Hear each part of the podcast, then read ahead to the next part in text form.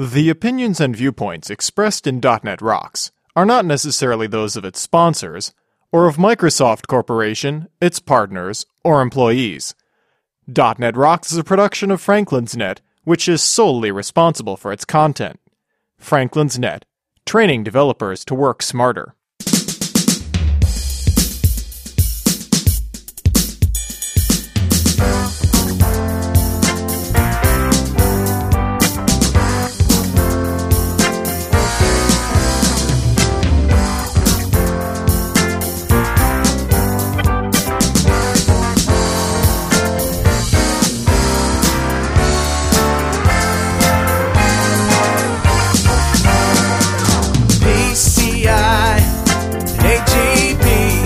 Rockheads. Invite the Klingons over for dinner some other time and listen up. It's time for another stellar episode of .NET Rocks, the internet audio talk show for .NET developers with Carl Franklin and Richard Campbell. This is Lawrence Ryan announcing show number 372, recorded live from DevLink 2008 in Nashville, Tennessee. .NET Rocks is brought to you by Franklin's Net, training developers to work smarter. And now offering SharePoint 2007 video training with Sahil Malik on DVD, DNR TV style. Order your copy now at www.franklins.net. Support is also provided by Telerik, combining the best in Windows forms and ASP.NET controls with first-class customer service.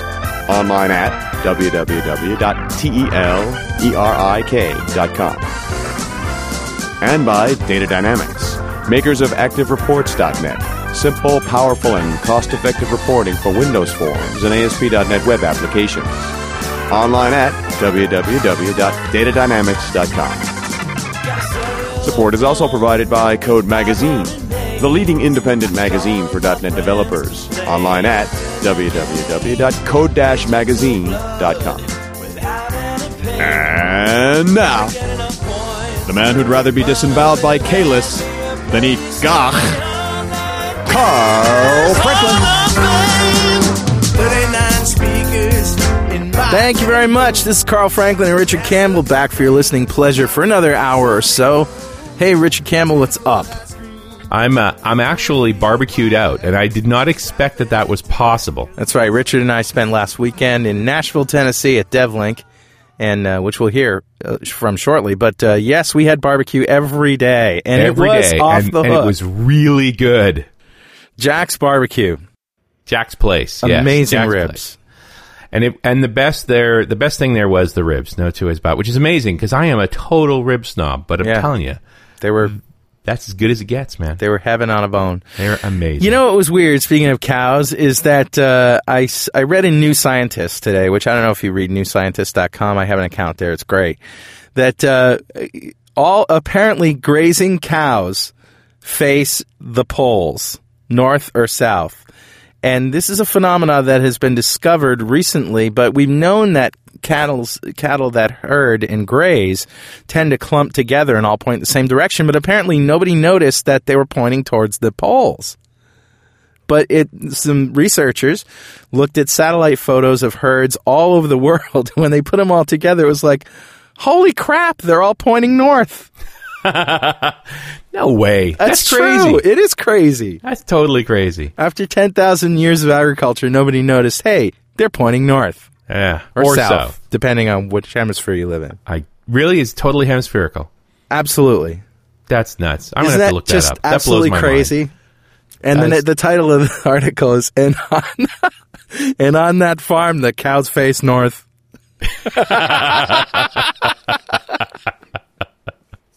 Oh, let's get into better know framework. All right, man. What do you got? So today's class, it is a class, is in System Windows Media, which, as you know, is WPF. System Windows Media Video Drawing, and this is what you use to play a media file. Ah, So if the if it's a video, the video drawing draws it to the specified rectangle. That's it. That's it. Well, you know, because WPF is all about scaling and, and media and being Right. able to put videos on thumbnails and all of this stuff. So I Yeah. wanted to find out how do I do that? It turns out to be really, really simple. It's in Presentation Core DLL. Wow. System.windows.media.video drawing, and it's very simple. It's just you know, you pull it, you specify the rectangle, you load up your files, you tell it to begin, and then you have control over it, and Hmm, there you go. Cool. Yeah. So, all you WPFers, get going. Easy. Easy, Easy. peasy. It's easier than you think. Actually, that's you know what it's one of the things about WPF because I got to imagine maybe we should look this up. How much harder is it to do it in a regular WinForm? Yeah, it's never it's never been hard. It's just like what do you get, right? What kind of features do you get? And you clearly get all sorts of compositing features with WPF you never could do before. Right. Yeah. Well, you could take that surface and twist it around and all kinds of crazy things. Oh yeah, absolutely.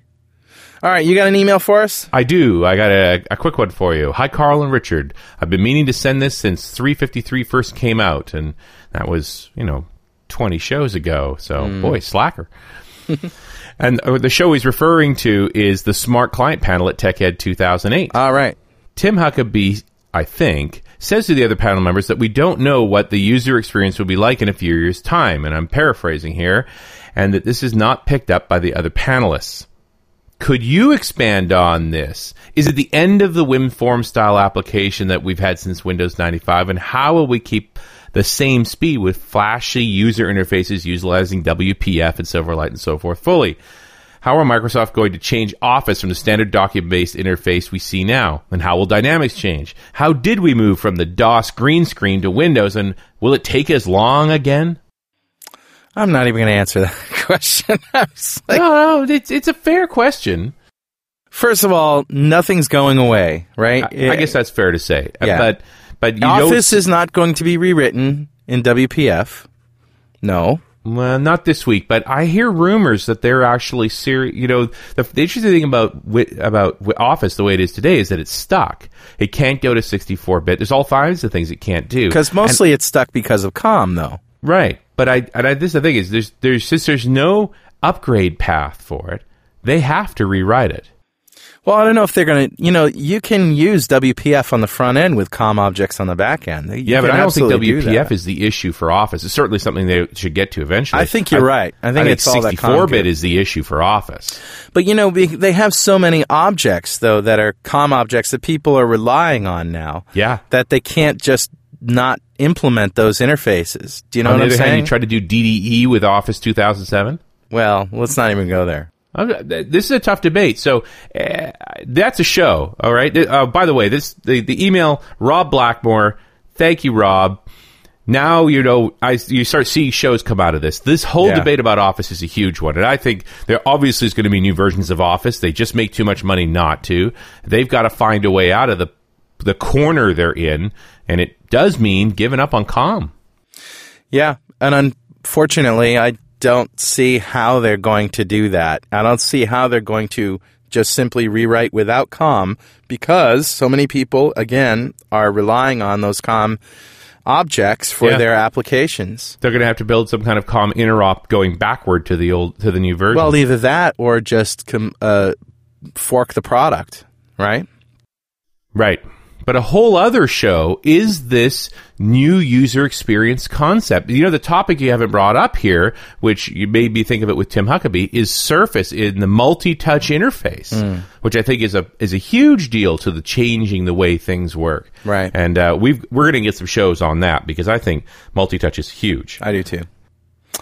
And, you know, we're still beating the drum for uh, Infusion. If you uh, want to work in Dubai or in New York City, have some interesting experiences. And um, for sure in New York, I believe they'll, for the right people, they'll fly you out there, they'll pay your way, and they'll put you up in an apartment for a year in Manhattan while you're working uh, on great .NET projects. If you're interested in the New York tour, go to shrinkster.com slash KH6 to learn about that. You're interested in Dubai or working with Surface uh, in New York, email me at carl at franklins.net. So this show, Richard, we recorded late one night in a bar in Nashville. always a bad sign right there. I don't think so. Some of our some of our most endearing .NET Rocks episodes have been in a bar. I'm with you, and, and I remember it, it. It was the DevLink was over. We're in the bar. We've all had a few drinks, and you just sort of looked at me and said, "We should get the microphone." Well, sure. And I, I was skeptical. I looked at you like, "No," and you're like, "I'm getting a microphone," and off you went. And uh, and you'll hear it in the show because Carl totally starts this show off, and then hand it, hands it over to me for a little while. And I talked to a few folks. Well, and I got to admit, I got right into it because there was some really, really bright people sitting with us. Well, and really, it was thing. mostly the organizers and many of the speakers of DevLink, and a very passionate group of folks. Exactly. really were into making great shows. Exactly. Well, let's roll it now, and we'll, we'll you'll hear what we're talking about.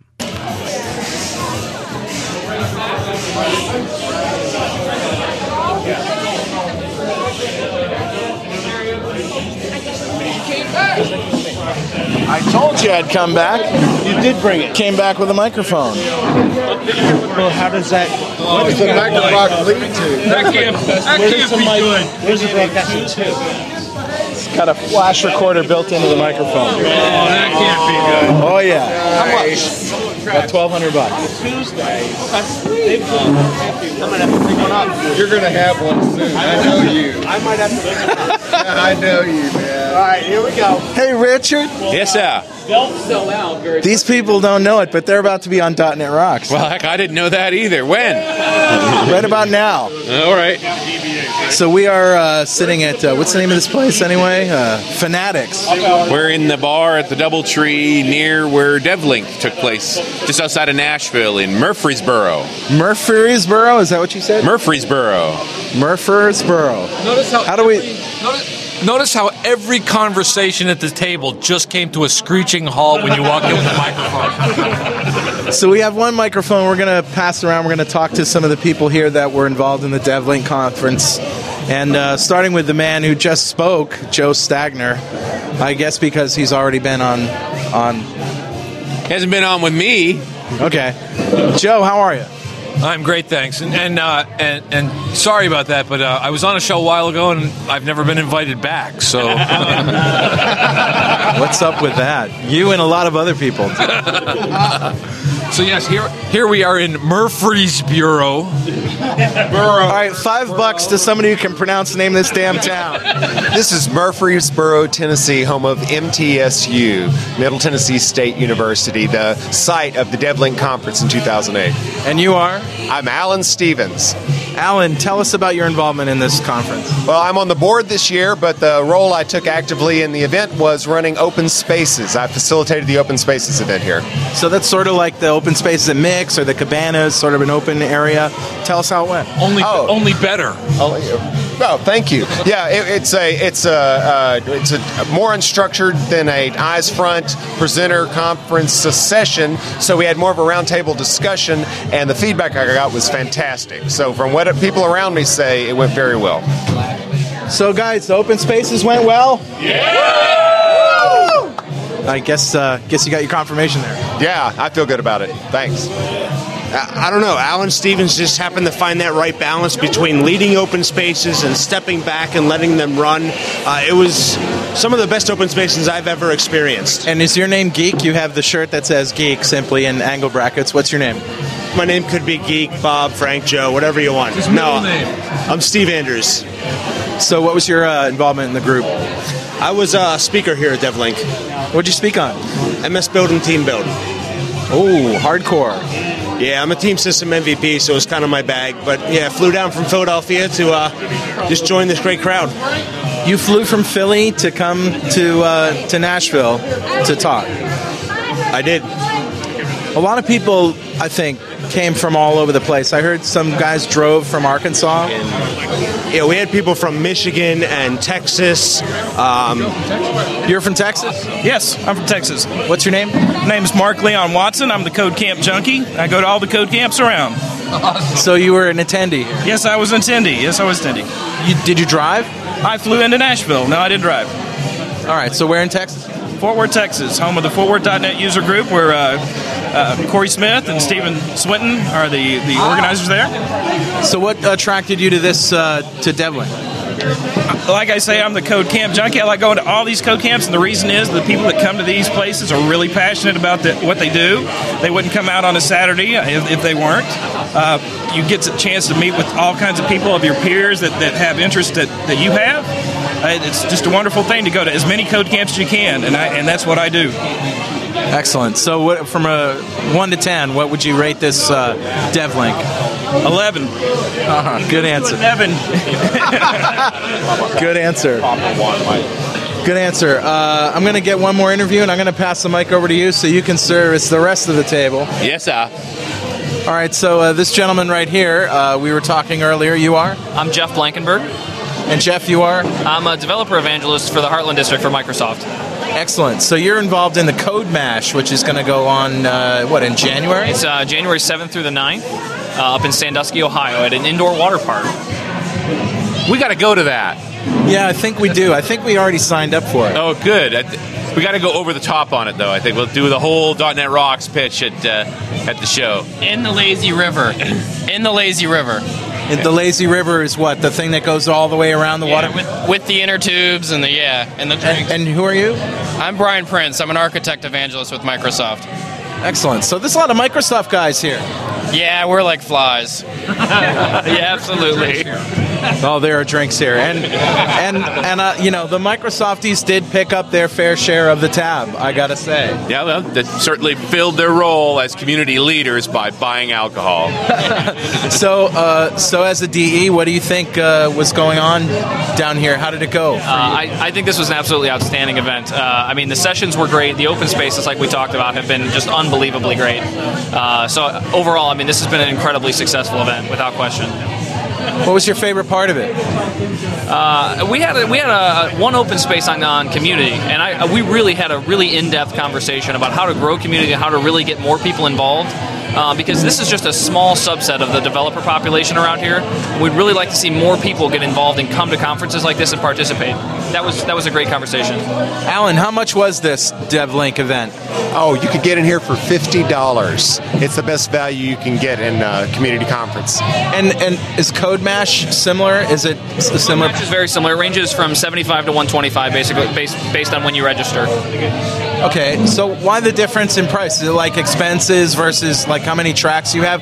Do you have more tracks at Code Mash than they did have here, or speakers? I believe there are more tracks at Code Mash. Uh, it's five or six. Um, as far as expenses go, um, using a professional um, convention facility has a higher price tag than a, than a college. Oh, so they got you guys got to use the university so you could keep costs down. Exactly. That that's uh, that's part of what we wanted to do. The first year this event was free.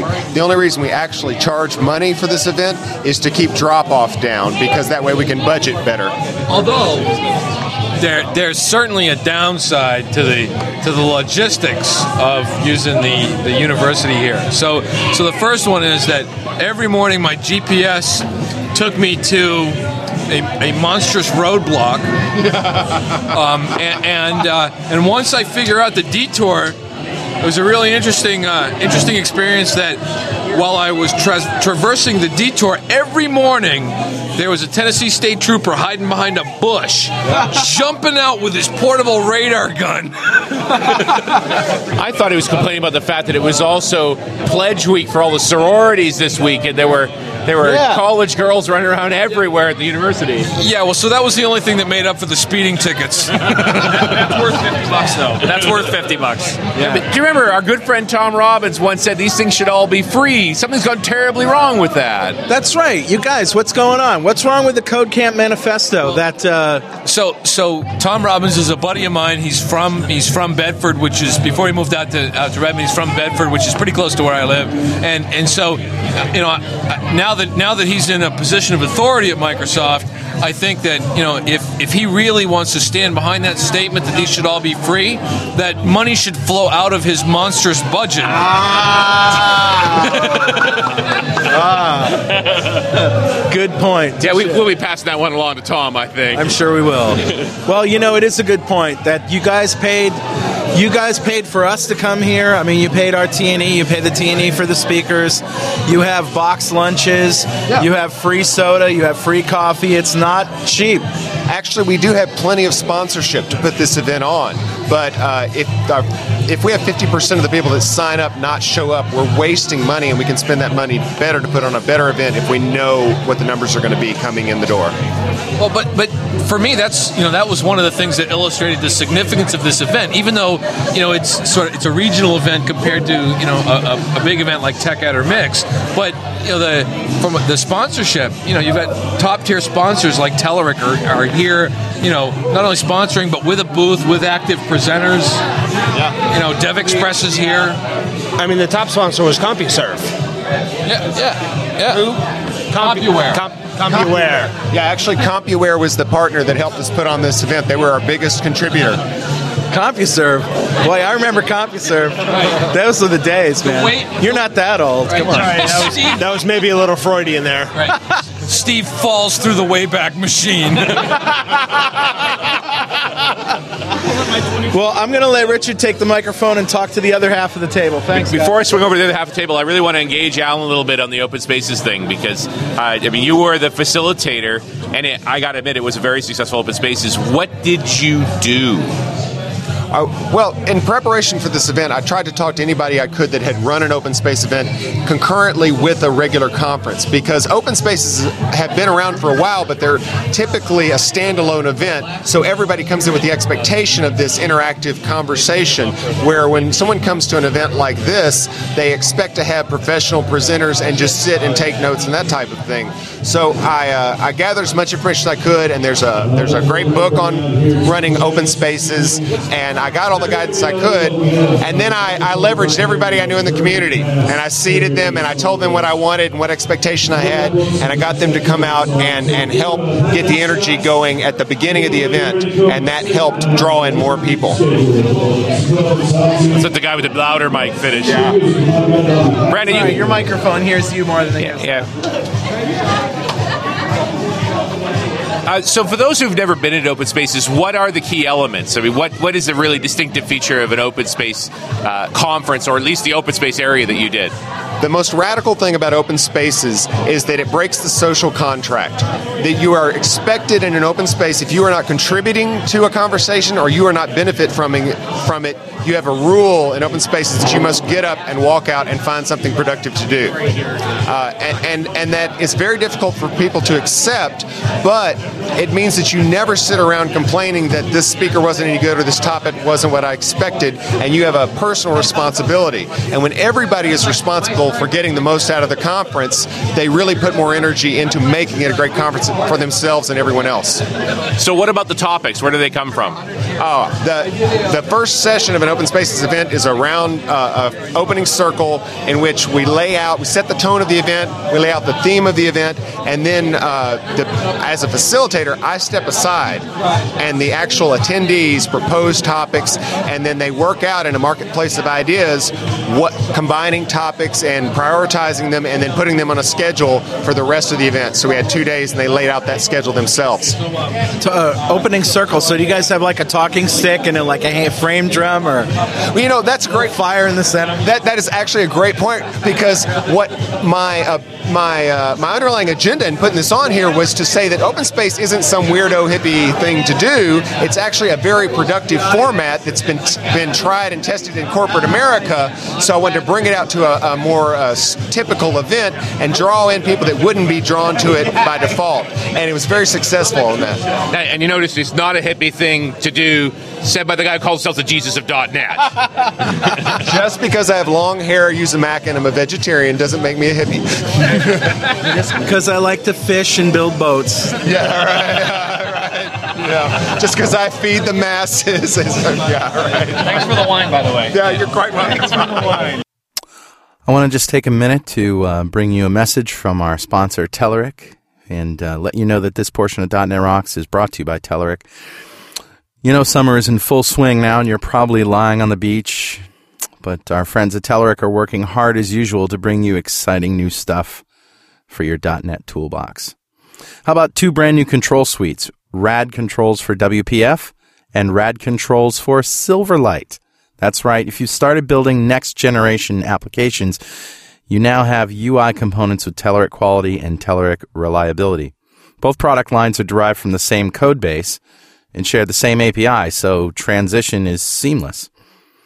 Uh, they have many improvements in the other robust suites for ASP.NET, AJAX, and Windows Forms also, as well as the intuitive reporting tool. But product alone isn't everything. To jumpstart your projects and help you easily get up to speed with these great tools, Telerik has got a couple of unique training resources. The Telerik Interactive Trainer and Telerik TV, of course, which I'm the host of. Now that's what I call summer heat. Go check out all the details at Telerik.com, T E L E R I K.com. And if you happen to run into those guys, say thanks for supporting .NET Rocks. So uh, one of the challenges I saw in that was that there, you had the big board up there where people were putting post-it notes up, but there really didn't seem to be a rating system. I, I would concern me that the board filled up very quickly, and that at some point during the course of the show, no more ideas went up because there was no room on the board. There was no way to take anything down again. Okay, now that's part of the challenge of doing this alongside the standard event, is because in a, a typical open spaces event, we'd meet at the morning of the second day and say, what do we want to change about this schedule? But we were very flexible about this. One example is during the conversation, we got off on a sidetrack tangent talking about um, internal sealed classes in an API and, and whether they were evil or not. And we decided we need to make this its own topic. And somebody had a topic in the next session. He said, cancel mine. I want to be in on that conversation. Oh, well, let's talk about that. Why would anybody seal a class? Uh, I don't know a good reason personally.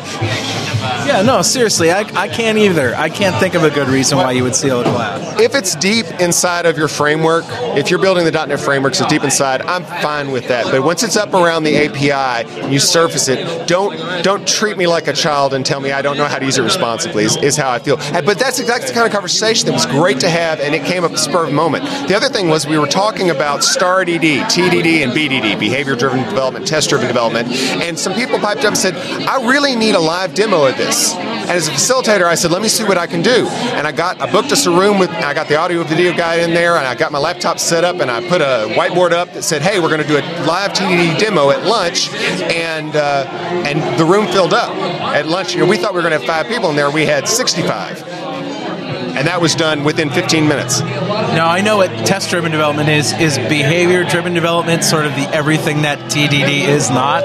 Well, that we had a session on that right after the, uh, this on uh, how should change my life was the title of this session, and it's all about how changing the verbiage from test to specification removes the idea that I'm writing tests to that I'm actually specifying my code in an executable format. And uh, I haven't had that moment of enlightenment, that eureka moment, but the people leading this session were very persuasive about the fact that changing the language changes your attitude. So, anything you do differently next year for the open spaces? I'll definitely do an opening session around breakfast of the second morning, and I will try to make the uh, the opening circle part of the keynote so that everybody gets gets the setting, the tone. There's a very there's an instructional format in which I lay out. Here's the rules of how this is going to play out. Here's the roles you can play within here, and what's acceptable and what's expected of you. And I really think if more people had had that ahead of time, it would have saved us a lot of talking when people came up to our, our schedule board and said, What is this and why are you doing this? Would some technology help here? Could we digitize this, this scheduling board in some way that would make it better? Absolutely not. I think it's very important we keep this low fi because this is very much about people interacting with one another. Uh, one of the things that we did that I learned, I did a, a one day open space alongside an event we did in Knoxville two weeks ago, and I learned that we didn't produce any content at the end. So, what I required of people that convened a session was they have designated someone to take notes. They could take notes or someone else could. And then we tore all those big sheets of paper and hung them on the wall in the hallway. So as people walked by, they saw what the topics of the conversation were and they became more engaged through that. And I think that lo fi tactile approach actually increases people's engagement. I wonder if we couldn't be recording those open spaces sessions so that people had even more view into what happened there. We, we videotaped the open and the closing. We videoed some of the sessions internally, but I absolutely believe that as uh, as it's easier to post video online, we're going to do more of that. Uh, in the closing circle today, the participants in open spaces wanted to continue the conversation, and I left it open to them how to do it. We're going to get a domain, set up a wiki, set up a Twitter account, and begin to continue this conversation and post the videos, etc. We're going to have transcribe the notes that we made and put them in the wiki and see where things go. See if we can carry this on at CodeMash and other events. Cool. Thanks very much for that, Alan. It's an interesting insight into the intent of open spaces. Thank you. It was really a pleasure to facilitate this. Jeff? Yes, sir. so, where are you actually based out of as a DE? Uh, I'm, I'm based out of Columbus, Ohio. Uh, I've been there for about 10 years. So I found it fascinating that you know when I do a code camp on the on either seaboard, the attendees are from the area, like maybe a radius of 50 miles. But here they had a bus started that started in Grand Rapids and came all the way down. There was folks in from from Arkansas, from Texas. What is it about the interior of the United States that draws people such a long way for an event? Um, I, I think there, there's a lot of commonalities in the people in the Midwest, and, and they have a lot to, to grow upon from each other. I actually got to ride on that bus. Uh, people boarded in Grand Rapids, Michigan, and we came down through Detroit, Toledo, uh, Columbus, Cincinnati, um, and we were picking people up all, all along the way. And everybody got on the bus. Everybody already knew each other, uh, and I, I attribute a lot of that to Twitter. Um, everybody seems to know each other because they exchange Twitter tags when they come to one of these events, and they continue that conversation once they get home. Um, so they're building relationships the whole way along. It's it's amazing. What? How did you guys advertise the bus other than Twitter? And do you think like uh, next time you guys do a DevLink down here, will you need two buses? Are you going to organize like get get people on a you know put it on a website or on a blog or something that there will be a bus? It, um, it, it, it manifested itself in a couple of ways. Um, there was conversations, certainly. Twitter was a, one of the way the venues that it went out. There was also a Google group set up so that people could know about what was going on, what the details were going to be, where the stops would be, that kind of stuff. Um, so it was very online, a lot of conversation. But, but Twitter was a great piece of it. Um, but it, I, I don't want to I don't want to make it sound like Microsoft really had much to do with it. I mean, we certainly helped the conversation. Um, but this was this bus idea was a, a community-driven, community-created idea. Um, and to, to answer your question about coming down to DevLink next year, um, there's a very good chance we may need two buses next year. It's what's great is they're already talking about a bus for CodeMash and how to get the people from Atlanta, Nashville, that kind of stuff, all the way up to, to Lake Erie. So I, I think it's amazing. And on top of that, you get to sit on this bus with the smartest people that from anywhere around you. It's so you have amazing conversations for nine to sixteen hours. It sounds like you know every major city that's within bus distance should get a little bus group going because you know when everybody pitches in for a charter, it doesn't cost all that much. No, in fact, uh, to get on this bus, we, we got we did get some sponsorship. Microsoft contributed some money. There were some consulting companies that threw some money in the in the pot, um, and it ended up costing each person about hundred dollars round trip. So I mean, you can't beat that. You can't fly it uh, if you drive by yourself or even carpool with a couple people. And that's with drinks and entertainment provided on the bus. I mean, the whole way through, we had snacks and beer and soda and, and office space and Lord of the Rings and everything. Oh, we got another micro voice. we got another Microsoft voice that jumped in. Name and role, please. Oh yeah, so Brian Prince, architect evangelist. I live a half a mile from Jeff in Columbus. Ah, the little Ohio cluster here. There was an amazing number of folks from Ohio and from Michigan, all the way down here in, in Tennessee. It's crazy. We are really hitting a, uh, for lack of a better word, a renaissance of community developers uh, in in the Heartland. It's amazing. People are coming out of the woodwork every day. I get asked, "Hey, you know, how can I be one of those speakers? How can I get out and do this stuff?" And it's it's really my job to make sure that people have the ability to get out and, and do these kinds of things. So um, I will encourage anyone that wants or even is considering speaking, do it. Take take that chance, get up there and talk about something intelligently, and you'll succeed. Now we're getting back to, to Thom Robbins' Code Camp Manifesto, which said, you know, by the people, for the people kind of thing, that it, it was the community that should be the speakers. So I'm like the foreigner. I should not have been speaking this if I'm going to stick to the manifesto. I'm, I'm glad you guys invited me. I had a great time doing it. But I I feel like an anomaly, and I'm, I'm, I'm glad that it is mostly local speakers. It, it is local community. I mean, I would think that even even though Brian and I work for Microsoft, we were part of the local community prior to taking our positions. Uh, I mean, I had a couple sessions here, but I wanted to make sure I participated in open spaces. I'm just another community guy. I just happen to have a different perspective on it. I'm not writing software on projects every single day. Instead, I'm making sure that people have the tools and resources to succeed at their jobs. Now, I think the, the, the .NET Rocks folks have definitely heard about uh, developer evangelists before, but I don't know how many of them know that architect evangelist this is either. So, uh, Brian, what's your job like?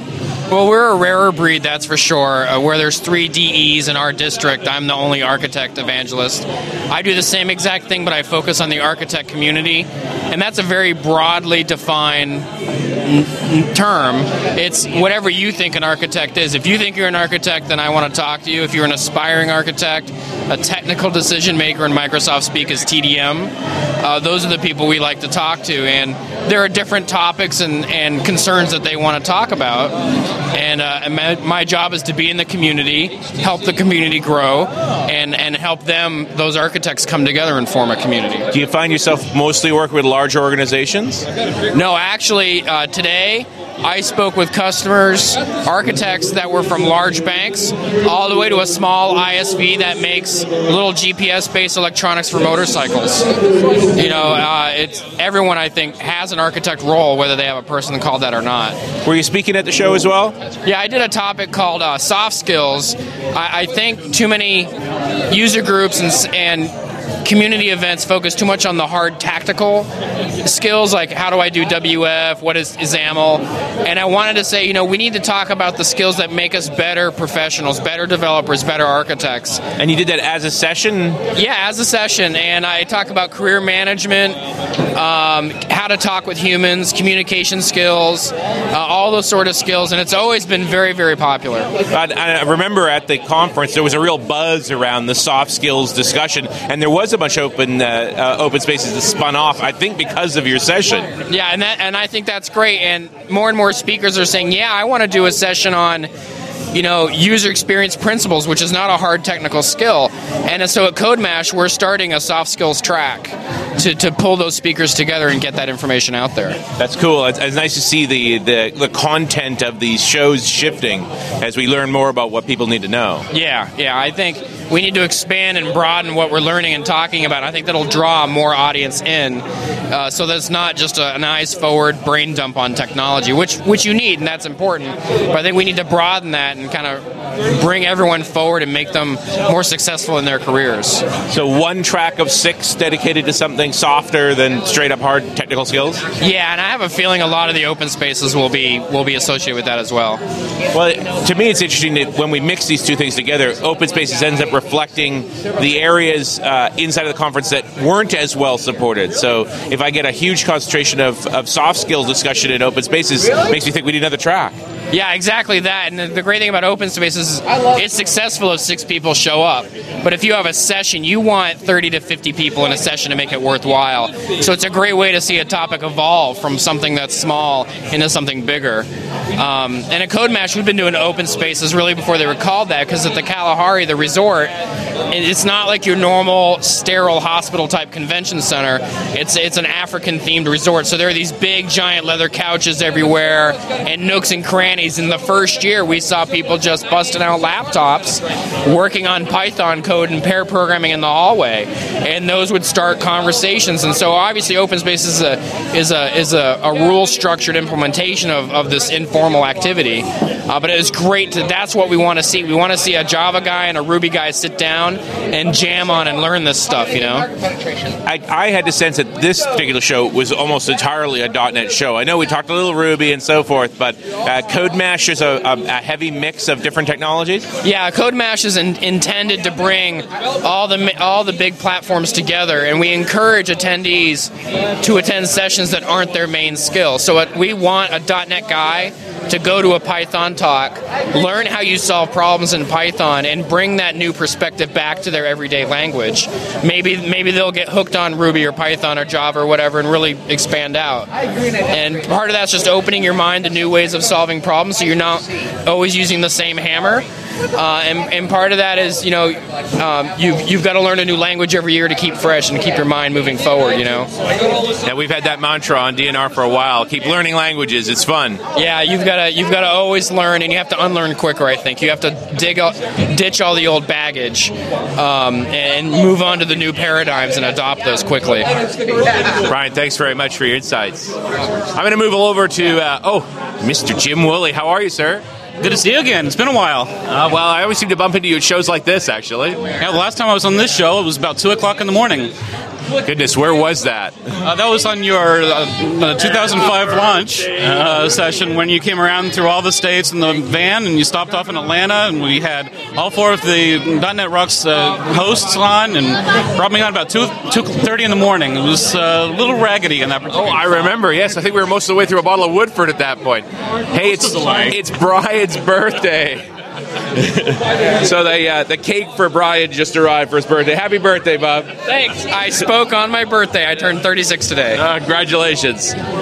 Oh my goodness, 2005. It is now three years ago, yeah. uh, or almost three years ago. So the uh, they, I like the Code Camp model better. I get to go home more often. Actually, I really enjoyed the model that they had here, particularly with the open spaces concepts. It really energizes and uh, gets a lot of communication going between people. In typical conferences, you have somebody standing up in front of this uh, location, talking to people, and people may be paying attention. But when you're doing an open spaces type of environment, there's a lot more active listening and active involvement of all the participation uh, that's involved in there. Now, the, I mean, the open spaces area was not that big. There's over 400 people at this show. It seemed to me that there was only a small section of them that really latched onto the open spaces area. And that's true. In, in part, some people don't know necessarily what to expect from that. They've seen what the schedule of events are up front in terms of what's been scheduled with the outside speakers and things like that. Uh, they've seen that for a couple months now. But when they do the open spaces, they may have seen it for a day or two days and uh, not necessarily know what all's involved and what's happening with it. But really, part of the excitement is uh, the people that get involved in doing the open spaces are not necessarily the people that want to sit in the standard kind of lecture environment. They get more out of it. There are a lot of people that come for perfectly good reason of going to a conference, and they may not have feel like they have a lot to contribute in that kind of environment. And in that case, the lecture type of environment is perfectly fine. So it's great that you can combine the two of those and have the option for the different people and the different ways that they are able to contribute, learn, understand, and grow. I did have a sense that there were a few folks that just spent the entire conference in the open spaces area, grabbing different topics and running with them for a while, and other folks seemed to come and go a fair bit. But I, it also appeared to me that uh there was a significant chunk of the conference that never got down there. I would agree, very, very fully. All right, nice to meet you. And Lori? Can I get a gin and tonic when you get a sec, please? Get Laurie on the show. hey, Lori, can I get a gin and tonic when you get a sec? Of course, sir. you don't look to make me blush. It's even nothing. Who else would like a round on this? Wait a minute, Laurie. How much money has this table spent tonight on booze? At least three fifty. And, and I got to admit, the drink, drinks here not expensive. it's a deal. I don't. I'm a college student. They're outrageous to me, man. That's just me talking. Jim, were you speaking at the show as well? Yeah, I did two talks, both of them on LINQ. I've been focusing on LINQ for the last uh, two years at this point, and trying to support the book that we have out. And it's been a really uh, fun ride for working with LINQ, and sort of being able to be speaking in a lot of different areas gave me a perspective on how this area has its particular community. I've done a lot of speaking throughout all of the southeast at this point, and it's interesting how each of the different areas have their different communities. But the power that came out of this particular conference was the reach in which they were able to bring people from those different locations. As you said, we had people from Michigan, Arkansas, Georgia, you know, all over. There was uh, Pennsylvania, and it's really impressive the uh, talent and such that are coming not only to speak but also just to listen. There are people who come from Texas just to listen, and this is actually the second conference in two weeks in Tennessee that I've been to, and both of them were able to have this big draw from also, also the outside region, which is very powerful. And I'm sure a lot of the social networking, Web 2.0 types of things that they're utilizing to promote these events definitely has a benefit. So the Twitters, the websites, and uh, all those kinds of things are really important. And uh, you were always against Twitter, and you finally caved in, right? Yes. And what's your tag? What's your tag? Oh, my tag is uh, Link Kink. So L A N Q K I N Q, sort of a play on the kink of LINQ. I, I think it's sexy. I don't know about anybody else, but So, uh, how's the adoption of LINQ from your? I mean, you've been talking about LINQ for a while now. Mm-hmm. Are you seeing a change in the audience? Are people using it more, asking more complex questions? Yeah, to a certain extent. Uh, when I first started talking about LINQ over two years ago, maybe one person in the whole audience would have n- known anything about it. Now, when I ask, okay, how many people have seen a presentation on LINQ, everybody in the room raises their hand. Now, how many are actually using it? That may be a slightly smaller percentage. But, uh, you know, part of my goal is to try to show people how they're able to use LINQ, not necessarily to replace their full data access tier or things like that, but how they can improve, their applications in many ways that they may not have thought of before. So I am seeing more and more people that are using it, and the community is definitely growing around it. It does seem like it's still got a ways to go. I think three five adoption is taking its time, and people are, are waiting to see how they're going to actually utilize this. What's the part of LINQ that uh, that interests you most? Are you seeing the engagement on? Well, a lot of people are still thinking that LINQ's about working with databases, and that's not what interests me the most. What interests me the most is when you're working with objects, XML, heterogeneous data, so you have this abstraction layer over data, and you're not necessarily having to learn different APIs for all these different constructs. So that's really the powerful part of it. I, I've- I'm with you. I think the LINQ for, to SQL is the least important part. I'm much more interested in LINQ to XML just because the normal ways of querying XML are painful. Yeah, I mean, working with XML before was more of a um, necessary evil, and now it's more a labor of love. I've, I've done all sorts of things, just small apps, one-offs that take me an hour or two hours to create and give great business benefit uh, in just that hour of work working with XML, and it's uh, very powerful. I was able to replace most of ClickOnce Deploy uh, with LINQ to XML in an hour and a half. that's pretty powerful. That's impressive, actually. What about heterogeneous joining? Do you, are you actually doing that in the applications that you're building? Sure, I'm uh, joining. I have a join between a web service XML structure with an in-memory object structure, then pushing that into a database. You know, all the things push, pushing in together. And to be very careful how you do that because sometimes you'll be pulling more things than what you want. But it does have great, tremendous power. Awesome. Jim, thanks uh, for talking to us. Very cool stuff you're working on. Always a pleasure. Anytime. Thank you, Richard. Hey, I just want to give a shout out real quick to our friends at Data Dynamics who uh, make ActiveReports.net, among other really awesome things. ActiveReports.net is great because uh, it allows you to just build your reports with an easy editor, embed them right in your application, provide PDF and HTML output, give your end users a report editor, royalty free, of course, a great access report upsizing wizard, and all this for a price that isn't going to break the bank. ActiveReports.net from Data Dynamics. Go check it out now at datadynamics.com. I'm sitting here with Chris. Chris, how are you? I'm great. How are you doing? Introduce yourself. I'm sorry? Introduce yourself to the audience. I'm Chris Rober from Atlanta, Georgia. So, developer, independent developer doing consulting in Atlanta. So, were you speaking here? No, I was not. So, what did you think? I thought it was a great conference. I'm amazed at how well uh, people uh, can get a community together and uh, you know get all these people from all over, as far as Michigan and Ohio and Georgia, Alabama, Tennessee.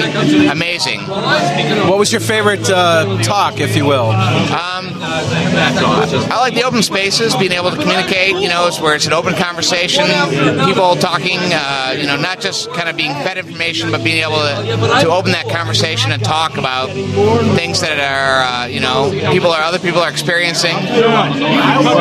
Was uh, was there one conversation in open spaces that stuck out as being uh, the most uh, poignant to you? Um, you know, uh, hey, hey, hey! We're trying to do a show here. Well, you know, maybe you're talking to the wrong guys. all right, all right, all right. I'm sorry. Carry on. So, was there any one of your? I'm sorry, I can't go on. was uh, was there?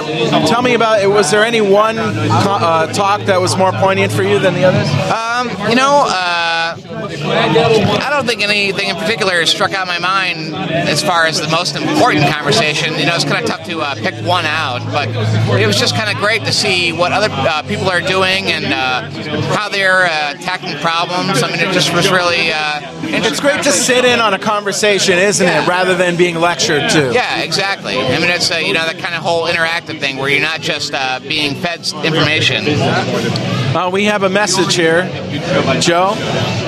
So. Yes, sir. Uh, what is that? Oh, well, handed a missive. So it's been a long time since a lady handed me a note. so I, I read this with with great. didn't say, uh, "Sir, you're making a scene." Well, yeah. or uh, I'm a representative of the following law enforcement agency. Um, so, so I, so I got momentarily excited about this one, but uh, but it, but it turns out it. Um, well, it's certainly exciting, but not relative to me personally. It says, please plug codecampjunkie.com. the source for community driven events. I bet shows like Code, CodeCampJunkie.com. Um, we'll talk later about how much that little ad spot cost you. Okay. Oh, how many shots of bourbon do you need? Uh, I think I've had my fill as it is. He, he clearly doesn't need any more shots of bourbon. You won't pay me in bourbon, trust me. Uh, Chris, anything else before we pass the microphone along? Um, no, just a just a great experience coming here, and like uh, the the price. I mean, unbelievable for the amount of uh, you know information and uh, the the quality of the exper- uh, speakers here. Just absolutely amazing that you paid the, that you paid you know fifty dollars to come here and and see this information. It's amazing. And then you get karaoke on top of that. yeah, and there's karaoke and bad company, and you know what what else more can you have? I was actually going to sw- switch seats with Brian. You were? Okay, that's yeah, fine. You sit down over there. I'll switch seats with Brian here, and I'll carry All Brian. right, Richard's going to uh, talk to some people down on the other end of the table. Thank you, sir. Brandy, I'm going to save you to the end, so be patient. Hello, sir. How are you? I'm doing well. Your name, your role, and why you're still here. Yeah, besides the beer, um, I am Jim Holmes. I am a uh, what am I? I am a practice lead at Quick Solutions, where both Brian and Jeff used to work. Ah. Um, I am one of the organizers of CodeMash, which is another conference in the region, uh, and been an active member of the Heartland community for quite a while, and had not managed to get down here for DevLink before this. Did you present? I did not. I hung out. I did not go to a single session. I hung out at open spaces the entire time. So you are one, and I was just describing there. I saw there's certain faces, and I think it was one of yours was yours. That open spaces is why you were here. Yeah, absolutely. So um, I love formal conferences and I love formal sessions, and I get a lot out of them. But at this point in my career, I get more out of the networking and I get more out of the interaction, which is all what that stuff was about. That's awesome, and, and just interesting to see where certain people grabbed onto it. Hey, Lori, that's my drink. Thank you, dearie. Thank you, Derry. Was that yours? No, I think it was yours, but I'll happily use it. So, uh, any major topics at the open spaces that really jumped out to you? Uh, yeah, a whole bunch. So the whole, I heard you talking about the should discussion earlier, and that was really amazing because it is a fundamental change, and it's a small change, but it is fundamental in how you approach what I want to do with my code and how I want to test it, and that that's a great step. And it was just a wonderful conversation. There was also a hysterical example of how cool open spaces are. We had one session on the board that was distributed source control. And so there are about five or six guys around talking about Git and some of the various odds and ends. Well, there's a young fellow up in um, Michigan, Jay Wren, who couldn't make it down to the conference. So they're talking about a distributed technology. This guy isn't here. They called him up on the phone, and they had a speakerphone laying in a table with five guys around it talking to the brain guy in the region. And so this is why I dig open spaces so much. So a dis- dis- a distributed conversation about distributed source control. Yeah. So is that not cool? Very cool. Yeah. Um, there were a whole bunch of other things that I got great uh, value out of. We've done open spaces at CodeMash as well. Alan really knocked it out of the park with the kind of the care and feeding that he did here, and uh, he's actually going to come up to CodeMash next year and help us out with that. So we're really pumped about that as well because it's a little odd running open spaces side by side with a formal conference, but it gives you so many glorious options. We took the schedule board, which had kind of been back in the open spaces room, and we moved it out to the main hallway. And so people are kind of going by, what is this crazy board with all these weird ass stickers all over? And, and it just opened up all these conversations, and all of a sudden, people who would not have ever gotten into an open space came back in and were part of the conversation. We had one guy yesterday who said open spaces saved him from going home because the conference, for whatever reason, wasn't meeting his need in the formal sessions. He got to open spaces and he's like, oh, It sounds like there were certain personalities that are better served by open spaces and others that are served by t- typical standard conferences. we all learn differently, right? So, you know, you guys have had conversations on your show about do I learn well via books or media? Is print media dead? Yada, yada. It's give everybody a lot of options and let them choose, right? Right. And and the flexibility is the really cool thing. Plus, that conversation is huge.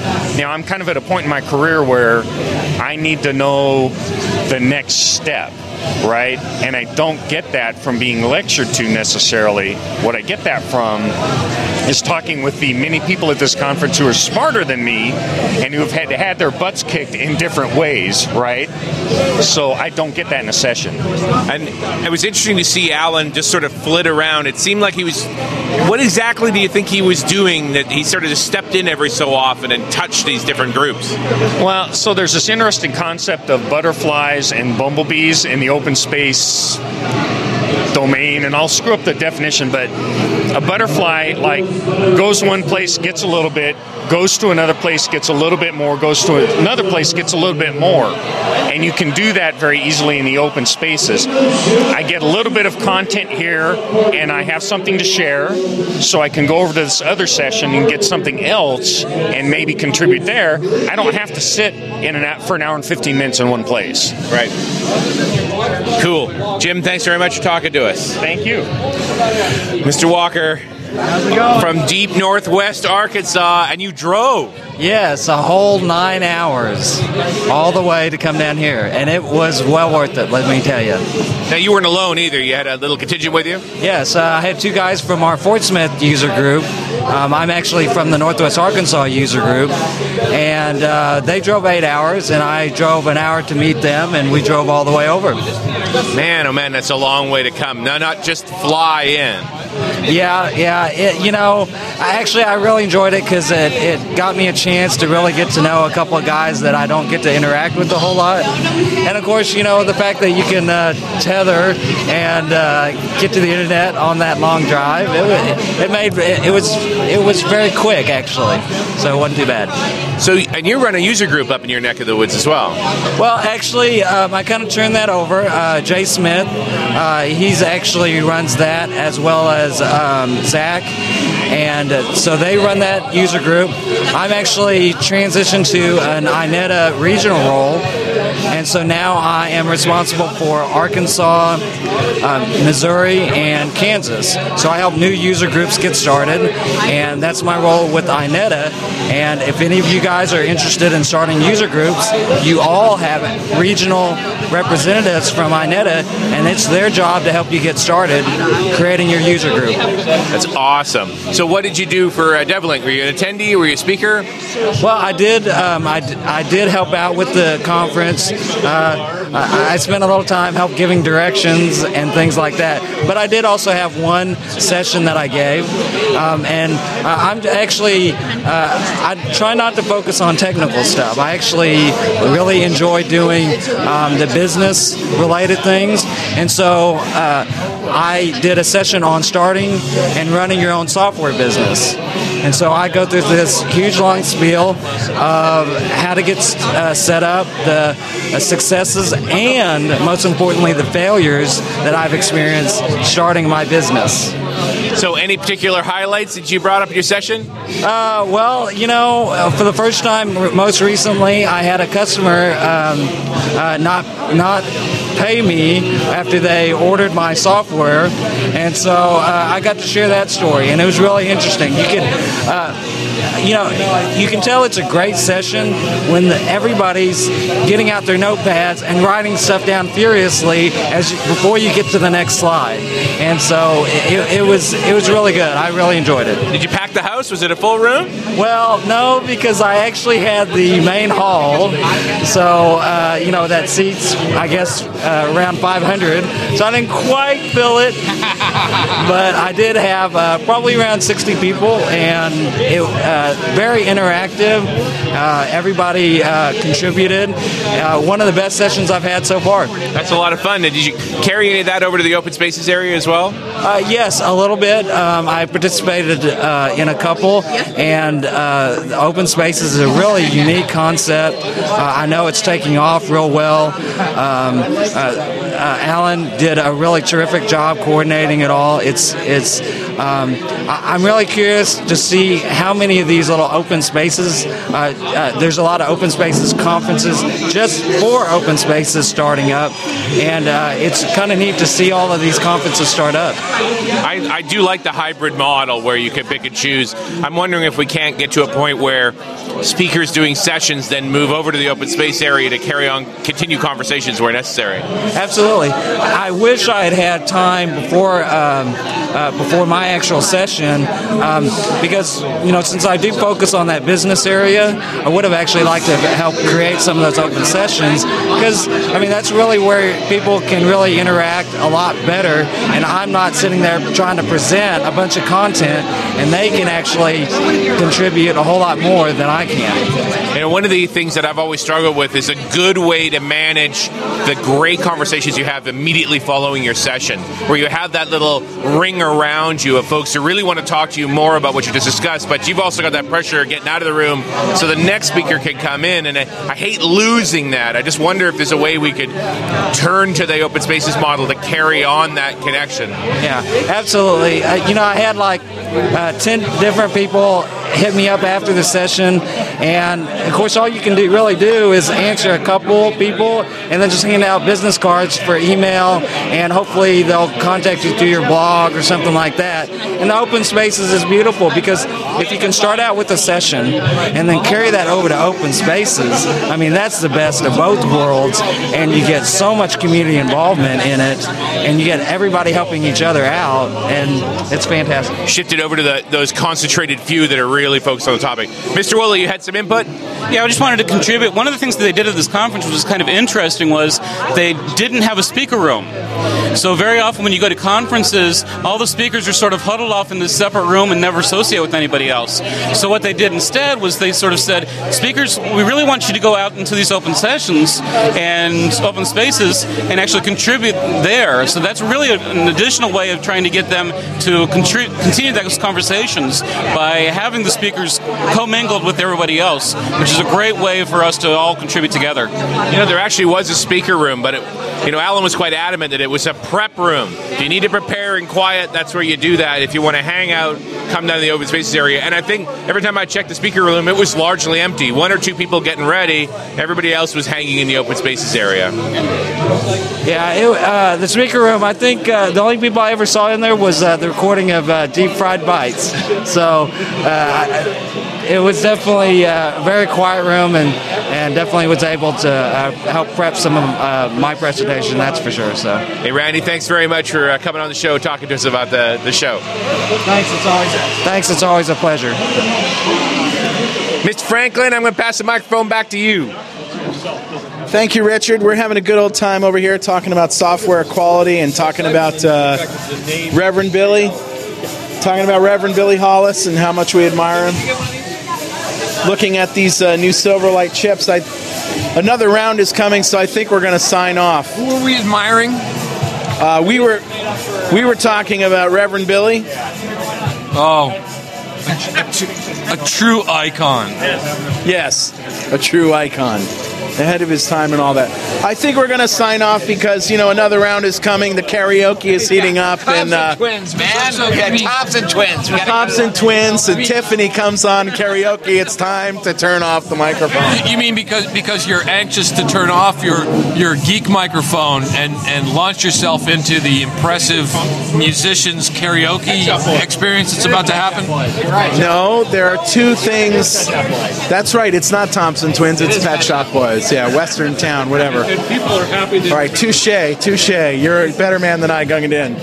So, uh, Richard. Uh, no, uh, there are two things I don't do: dance fast.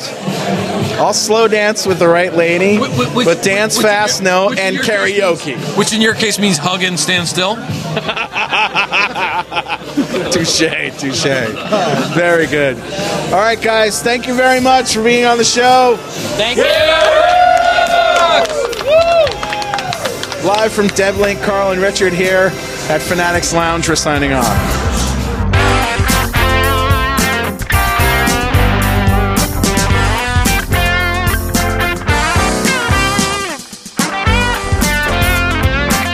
.NET Rocks is recorded and produced by Pwop Productions, providing professional audio, audio mastering, video, post-production, and podcasting services. Online at www.pwop.com.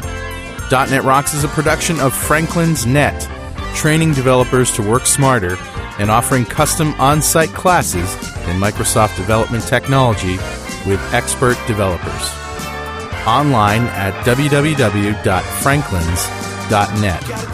For more .NET Rocks episodes and to subscribe to the podcast feeds, go to our website at www.dotnetrocks.com. Got transmitter banned by the FCC. Yes, I'm a toy boy. Life is hard.